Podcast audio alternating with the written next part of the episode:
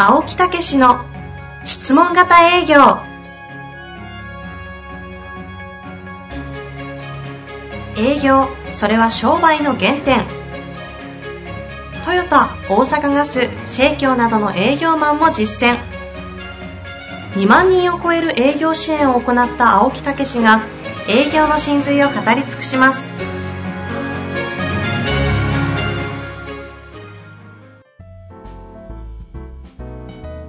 こんにちは、遠藤和樹です。青木武の質問型営業。青木先生、本日もよろしくお願いいたします。はい、よろしくお願いいたします。さあ、前回はね、え話したいこと話したえ回でしたからそうそうそうそう、はいもうこうちょっと今日は遠慮気味にね。遠慮気味絶対できないですから。絶対しない。絶対しない。絶対前のめりできます。まあ遠慮をしてたらね、はいやっぱもう人生損ですよね。もう開きなってるじゃないですか。いやいやいや。遠慮どこ置いてきたんですかいやー本当にね、年を重ねるたびにね、はい人生は私は短くなってくるんで。まあ、もうその通りですよ。その通りって。はい。まあそうやね、ええそんなことないですよとは言えんわね。言えないねその通り。その通りなんで、やっぱフル回転やね、もう。もう本当にもう安いもエンジョイみたいなね。ね、な、なんですか？え、安、安い？もエンジョイ。あ休みも延長。休みももう寸分休みなくこう動き回る。ね。まあ、要はゴルフやってるってことですよいね。やいやいやいやまあ、ということで、はいもうエンジョイしていくっていうね。えー仕事もエンジョイ。それから、もうとにかく24時間365日を楽しまないと。ね。あ1回しかないんですからね。そうですよね。人生大いに羽ばたこうという感じですね。じゃあいいですか言って。どうぞ。どうぞ。もう、もうエネルギー高すぎて、ここっちがどうしてか。さあさあ、抑え気味に今日は言ってますから。どこがですかここ最近で一番エネルギー高いですよ。はいさあ行きましょう。はいえーこの方ですね。あ、お若いですよ、はいえーせリフォーム業者のセールスの方。はい22歳。あ若いね。新卒ですってねそうなんですかい。きますよ。えー遠藤さん、青木さん、こんにちは。あ、こんにちは。いつもポッドキャストで質問型営業を聞かせていただいておりますあ。りがとうございます。私はまだ営業に配属して2ヶ月目の新卒です。あ新規顧客を担当させていただいているのですが、うん。悩みが営業スタイルがわからなくなったことです。お理由としましては、上司とどのようにアポを取るかを会議して、この質問型営業のことを説明したのですが、抱え込み営業だと勘違いされ、はいその方法はまだ早いと理論を説明されて全否定されました。上司のアポの方法は、ご挨拶をし、点検をいかがですかとお客様から問題を引き出さずに、こちらの話だけをしているので、うんそのやり方は好きではありません。うん。しかし、新卒である以上は上司のやり方を真似るべきなのでしょうかそれとももう一度質問型営業を聞き直して再スタートすべきなのでしょうかよろしくお願いいたしますと。まあね、やっぱり個人で学ぶと、やっぱりね、こういうバッティングというかね。ありまあるんですここはね、厳しいとこなんですよね。だから、私どももう今、企業。で推し進めてる、えーというようなこともあるんですけどね。うんえーまあ、この、その、もうちょっと聞きたいんですけど、はいはいなんですかね、その抱え込み営業っていうのは。何なんですかねえっと、え抱え込み営業だと勘違いされ、えうん。何ですか？ね抱え込みですか？でも、その方法はまだ早いとうん言われてるってことは、なんかこう難しいやり方だと思われてる。まあ、相手のいろんな状況が出てくるんで、えやっぱり一方的にこちら側から点検いかがですか？というような形で踏み込んでいって、やる方がストレートで分かりやすいっていうことでしょうね。えうんうん。ええ、だからまあ、あの、それも一理あるんじゃないかなということと、まあ一理あるって言ったらあれなんですけどね、あの、多分ね、この上司はね、うまいんですよね、入り方が。人との関係の結び方が、まあ、にこやかで、あいかがでございますか？って言って、なんかそう言われたらこう言うっていうような形で、目的へとスッスッスッと入っていくんかもしれませんね。懐にパーンと入れるのうまい方っていますもんね、この。まあね、そういう、ででもそういう中で多分ね、い一辺倒で質問じゃなくて説明でずっと入っていくっていうことはないんじゃないかなと思うんですけどね。もしあるとしたらもう確率で、もうそういうところを受け止めてくれるところだけでいいんだっていうことで数をこなすというやり方かもしれませんしね。まあどちらにしろそれでやってこられたんでしょうね。そうですね、うんスタイルあるはずですからね。そうそうそうそう。だからそういうことを、まあ当然会社としても推し進めて、えー、均一化して、えー迷うことなく、こう、やらせようっていうね。まあそれは愛情かもしれませんけどね。うんうんうん。ええまあまあ、ただその時代的な問題もありますし、えええそれからその人の個性というのもありますしね、はいええどんどん推し進められる人やったらいいですけどね。うん。うんまあ、その辺が厳しいかもしれませんね。これ、でも、よくあるんじゃないですか？このケースは。いや、青木先生、ええ僕、青木質問型営業やりたいんですけど、ええうちの上がなんか、みたいな。ええうん。まあ、はっきりや、はっきりや。行きましょう。そのトーンいいですね。はっきりや。言ったってください。はっきりや、はい黙ってやれと。言うなと、そんなもん。あ、上司にわざわざね。そうそうそうそう、本当だからそれを認めてもらおうということ自体がまだ新人で甘いんです。あえー会社ではもう上司にまずね、イエスサーです。あ。あえーわかりましたと。えー言って自分が一人の時にその方法をやりたかったら試したらいいんですよ。えーで、要は、結果出たら見え方が、見、見方が変わってくれるんですよ。うんうんで、結果出さない限りはね、営業の世界はね、もう、やっぱりしんどいですよね。でも数字出る世界ですからね。そうそうう。そうそうそう。だからその代わり結果出たら、すごいよ、お前。などういうふうにやってんの？って言って、うん会社でも注目を浴びて、聞いてくれて、じゃあそのやり方にしようなんて言って、ダーッと変わっちゃうんですよ。ああ。まあ、スポーツみたいなもんですよね。なんかいろいろコーチに言われてるけど、うるせえなと思いながら、きっちょ聞いたふりして、裏ではコツコツ自分のスタイル作って、そう結果出した時に、ええあいつのメソッド実はこれだったって言って、バーって広がって書籍になってテレビ出てってなるじゃないですか。そういうことですよ。実力の世界ですから。うんで、一郎がってそうじゃないですか。そうですねんもともと、オリックスかどっかで2軍に落とされて、はいはい。ねうん。で、一軍行ったらまた落とされて、うんそのやり方、打ち方を否定されて、だけど自分の貫いて、これ一郎になってったわけでしょ、うん。ええすごいですよ。本当に。こっそりやれと。ええまあ私もそうですよね。ええ私も前の会社で、うんうんあの、上司ね、トップから気に入られへんかったんで、あ、そあれそんなことがあったんですか？あ提案したんですよ、いろいろ。昔ね。あの、いや、このやり方はこういうふうにした方がどうですか？あの、サラリーマン時代ってことですか？そうそうまあ、中途採用やから30、29で入ったからね。はいはいはいえあ、そんな話聞いたことないですよ、これえ。そうそうそしたら、うんうん。そう。まあ、最初は、うんとか言ってたんやけど、私も言い方がどうやったんかなと思うんですけど、うんあんまりお前ごちゃごちゃうるさいって言われて、いや、私はいいと思って提案しててんけど、ええええあのうるさいって言われましたね。はい。うん。あんまりごちゃごちゃ言うと首するぞって言われましたね。まあ、今ならね、もう多分パワハラですけどね、それで。まあ、当時は普まあ通ですね。そう、そういうひどい言葉じゃないけど、ええもうええ加減にしとかないとって言ってね。ええほいで、もうお前は俺の言うこと聞けへんから、うんあの、好きなように一回やれと。いうことで京都に飛ばされたんですよ。左遷じゃないですか、それ。好きなようにやれっていうよりも。そうそうそうそう。左遷だ。そうそうそう。うんだからもう、中におるとうるさい。うんうるさいからええもう、京都の新天地で、はいはい。ほいで、しもう、もう一人連れてって言って、うんうんものすごい、あの、これがまた、あの、柔道のね、ええもう山下さん選手に昔勝ったというね、こんなごっつい。猛者みたいな。ボケ、ボワーみたいな。毛、毛、毛と銃まあ、うんいうんそれを連れて二人で行ったんですよ。京都に乗り込んで。その代わり京都でどんどん成績上げて、へえ。ええそれで、役員になって、うん最終的に3年ぐらいで専務になったんですよ。その時は50人ぐらいおったんですよね。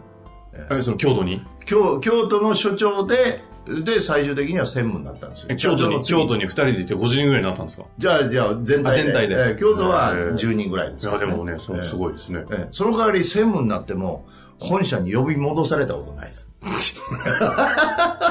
よく考えたら。すごいでしょ？うるさい人なんだやっぱそこは。だからね黙って売らせとって、専務に肩書きつけときは、なんかやんだろうと。いやいやいやいや。だから結局そういうことなんですよ。実力の世界で。うんええだから結果さえね、上げりゃ。で、営業のやり方もやっぱりね、私は持論があって、とにかくやっぱお客様にいかに喜ばれるっていうことを持論に結構持ってたはいはいはい。だけどやっぱり会社としては売り上げっていうこと大事で、まあそうですねそっち優先してて、うんうんうんそこに結構やっぱりね、あの内面的な、こう、どうかなっていうのはありましたけど、うんうん。だけど結果常に上げてましたから。結局そこですもんね。そう。うん。うんだからそういう中で、まあやってきて、それで今度はね、あの、自分で独立して、えーで、その代理店にもう一回同じようになってとか、うんうん。でもやっぱりやり方どうかなと思って、自分なりの質問型営業っていう、最終的にはこれ今、作り上げてるわけじゃないですか。えなるほどね。ええそういうプロセスも、青木先生自身もまさにこの方と同じような経え験を。そうそう、だからすごくされてるじゃないですかよくわかりますよ。だけど、あの、いいとこはあるはずなんですよ。いいところは、それを真似ながら、ええそして、まあ最終的には、その、馴染むんじゃなくて、うんうんあの、そういう中の自分なりのものをどんどん作り上げながら、ええ密かに作り上げながら、うんうん最終的には結果を見せつけると。うんなるほどえね。まあそれが本当にだ嫌だったら別に会社かか変えればいいですしね。まあまあ、そこはね、あの、はっきりは言えませんけど、あの、まず結果を出すことですよね。うんうん。ええそれが一番重要なことだと思いますね。まずね、まあ、とにかくね、個人で受けてられる方は多いですよ、それが。このパターン。えなんかそうですよね。なんかこう質問型営業を、うま、質問型営業を誤解する上司っているんですかねなんかそえいや、れちょっとそれはよくわかんないんですけど。やっぱりみんな結構いますよ。なんでかというと、昔は情報がなかったから、情報を伝えに行く時代でしたし、ガンガン、こうね、もう、とにかく分かってもらうまで伝えていけってう。いうようなね、感じでしたからね。数打って、とにかく説明して帰ってこいと。うん、あのね、ここ重要なこと言いますけどね。ほうほうほうええこれ非常に重要なことです。はいはい昔の日本の営業はね、懐に入れって言ったんですよ。あ懐に入って、まず相手に認められろと。あ。まだにでも聞く言葉ですね。ええで、これは何かというと、あの、非常に無形のもの。うんうんまず人間同士の触れ合いという、分かり合ったこそが、ね、営業のスタート。ということなんですね。はで、それってやり方わかんないんですよね。ええで、私が習ったのは外資のアメリカの、えーその営業の方法で、はいアプローチからプレゼン、うんうんクロージング、全部システムになってるんですよ。すげえなと思ったんですよ、このシステムになってること。はいはい。えー懐に入れじゃ分からへんけど、このシステムになってるんですよ。まあ、その通りやれば結果的に懐に入れちゃったという。で、いや、ところが違うんですよ。あ、違う。ところが、そこがないんですよ、アメリカの。と、もうこんなん言うと怒られるかもしれませんけどね。まあ、当時の話ですよ。ええあの、要は、プレゼンテーション型なんですよ、向こうの営業って。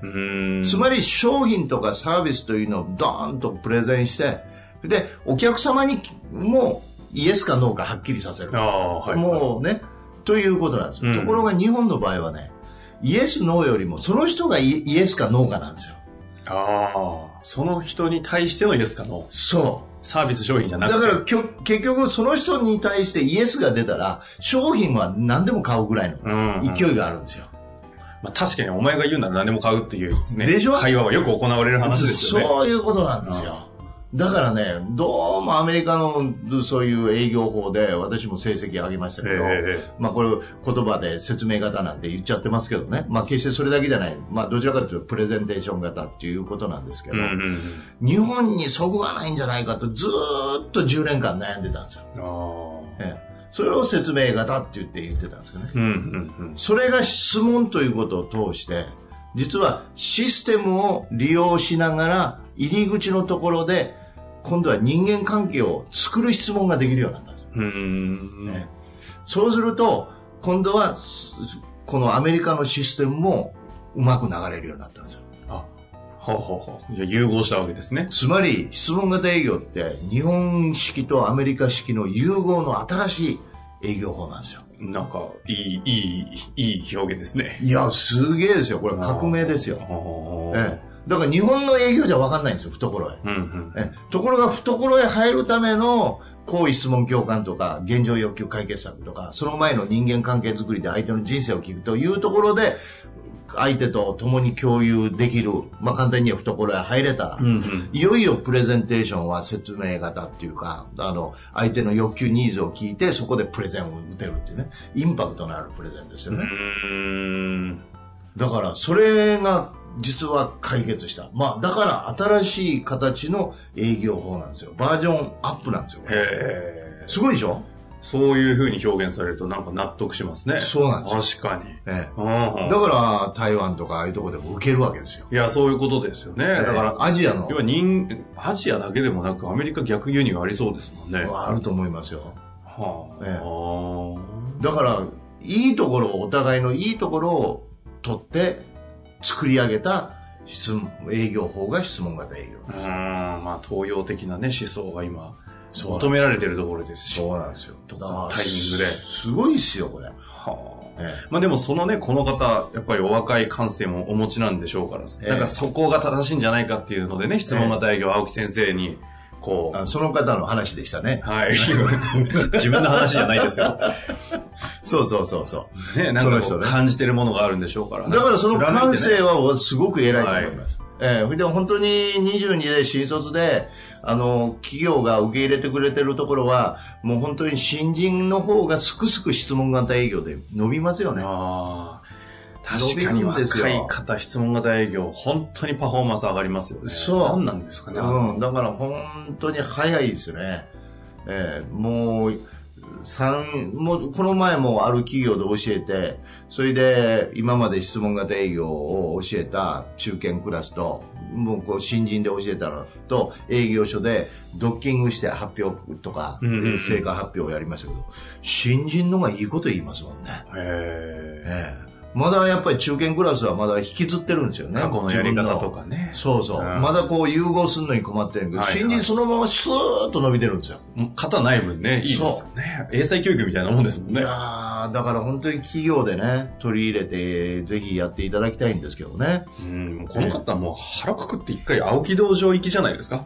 だって青木道場、青木先生に触れるのがええ一番いいんですよ。まあまあ、そういうところのね、あの、カモフラージュの仕方とかね、いう話もしますから、あ なるほどね。カモフラージュのね、上司をうまく。そうそう。まあ、前に沢木さんっていうね、えー日本経営っていうところのね、ねはい方が出ていただいたと思いますけど、はいあの人も自分一人でやって、うん会社が認めさせるぐらいの成績を上げて、会社から呼ばれましたからね、私。ああ、ええ呼んでほしいですよね。そうそうそう、ねで、そういうところで研修もしましたから、ぜひそういうね、あの、本当に、えー会社のモデルになるようなね、そうそうそう。成績を出してえ、スタンダードを作ると。ええ。何も質問型営業が素晴らしいとは言いませんが、そういうことを、お客様を大事にするからこそね、そういうことの形で進めたいというようなお気持ちでいらっしゃるだ、い、い いらっしゃると思いますんでね。ですね。ええ頑張っていただきたい。いや、でもね、本当に頑張ってほしいですよね。はいぜひ、何かの機会にね、青木先生に会うそうそうそう。セミナーとかでもね、来ていただいたらですよ最近少しずつ出てますからね。本当に思います。若いうちに早い段階で生の青木先生に会った方がいいですよ。これはもうでも絶対本当思います。本読むよりも一回会うだけでね、こんな感じなのかって伝わるんですよね。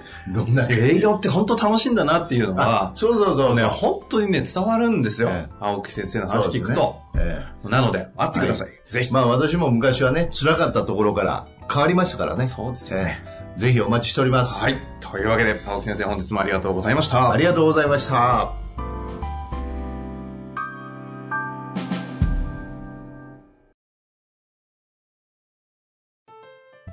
本日の番組はいかがでしたか？番組では青木武氏への質問を受け付けておりますウェブ検索で「質問型営業」と入力し検索結果に出てくるオフィシャルウェブサイトにアクセス。その中のポッドキャストのバナーから質問フォームにご入力ください。たくさんのご応募お待ちしております。